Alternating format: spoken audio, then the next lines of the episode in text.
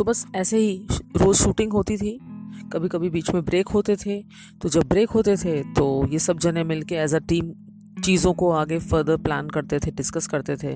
उसमें भी कशिश बड़ी खुश रहती थी, क्योंकि उसे ज़्यादा से ज़्यादा टाइम अपने सर के साथ, अपने प्यार के साथ बिताने को मिलता था। बस वो सिर्फ़ और सिर्फ़ कनखियों से सर को देखती रहती थी और सपने बुनती रहती थी।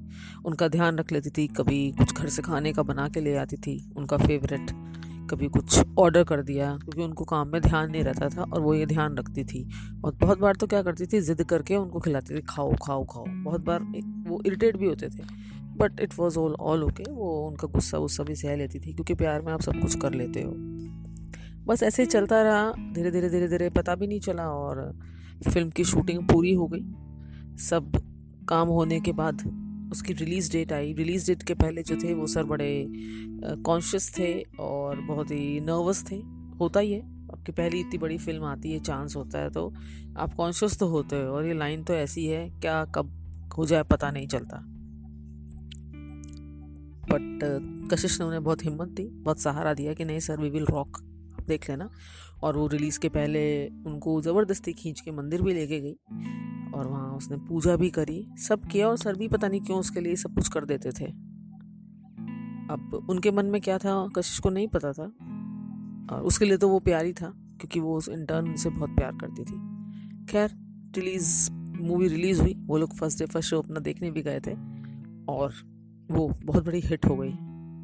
क्योंकि वाकई मूवी बहुत अच्छी बनी थी। दुआएँ तो साथ में रहती हैं अपनों की, पर उसकी कहानी उसका कॉन्सेप्ट उसका पिक्चराइजेशन सब बहुत फ्रेश था लोगों को लगा और वो बहुत बड़ी हिट हुई। और उस दिन जो सर के आँखों में आँसू थे, खुशी के आँसू थे और, उन्होंने जब कशिश ने उनका कहा कंग्रेट सर देखो मैंने कहा था, उन्होंने कशिश को हक कर लिया था बहुत ज़ोर से और कशिश है वो तो बस पिघल सी गई थी। सर के लिए वो एक फ्रेंडली हक था। एक सपोर्टिव हक था कि हाँ इस बंदी ने बहुत सपोर्ट किया एज अ स्टूडेंट कभी कुछ मांगा नहीं, कभी कुछ डिमांड नहीं की, कभी कोई चीज़ नहीं की और हमेशा साथ दिया। सर की तरफ़ से ये वो हक था और उसकी तरफ़ से ये हक वो था, प्यार भरा हक था। वो शायद उसकी लाइफ का बेस्ट मोमेंट था। और फिर उस दिन सबने कहा, चलो सर पार्टी करेंगे। और सर ने बहुत शानदार खाना खिलाया था, जिसमें सबकी सबने अपनी पसंद से खाना खाया और खूब इन्जॉय किया उस दिन, क्योंकि उस दिन बनता था। फिर सर ने कहा कि अब तो रू रुकने का नाम ही नहीं है यार। अब तो बहुत काम है। तो इन सबने एज अ टीम और कशिश ने बोला हाँ तो क्यों रुकना है? काम कीजिए, हम आपके साथ हैं। जब भी हमारी ज़रूरत लगे, आप ज़रूर बताइएगा। सर ने कहा ऑफकोर्स तुम तो मेरे अब तो तुम मेरे टीम मेंबर्स हो गए मेरे स्टूडेंट्स कहाँ रहे? तो बस सब हंसने लग गए थे। और बस उसके बाद सबकी लाइफ अपनी गति से चलती रही। कशिश जॉब पे जाते रही। सर से रोज़ बात तो नहीं होती थी, क्योंकि आ, वो क्या बात करे? पर हम कभी कभी वो हालचाल पूछ लेती थी कभी कभी एक आदि कोई कॉल कर लेते थे। तो वो बड़ा करती थी मिस सर को उन दिनों और वो कुछ ना कुछ बहाना ढूंढती थी क्या करे क्या करे क्या करे।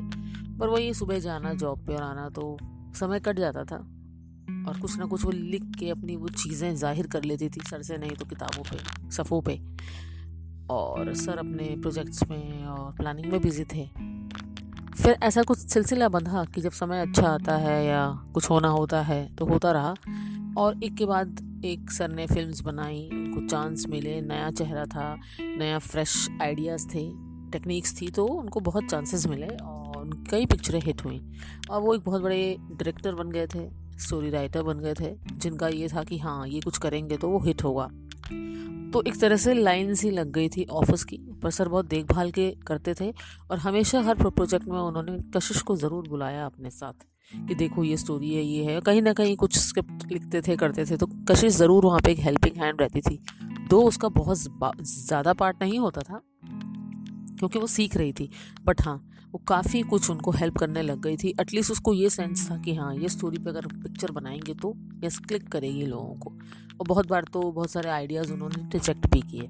बस इस तरह से सिलसिला चलता रहा और बाद में सर ने उसको अपना असिस्टेंट ही अपॉइंट कर लिया था एज अ स्टोरी राइटर और वो बाकायदा रोज़ ही ऑलमोस्ट हाफ़ डे के बाद वो उनके पास उनके साथ ही रहती थी और उनको असिस्ट करती थी और वो बहुत खुश थी क्योंकि उसके अब एक बहाना मिला था कि हाँ वो सर के साथ रहेगी। और उसने अपनी जॉब भी छोड़ दी थी, क्योंकि उसने काफ़ी अर्न कर लिया था and she never needed that उसको ये पैशन परस्यू करना था और उससे ज़्यादा उसे अपने प्यार के साथ रहना था।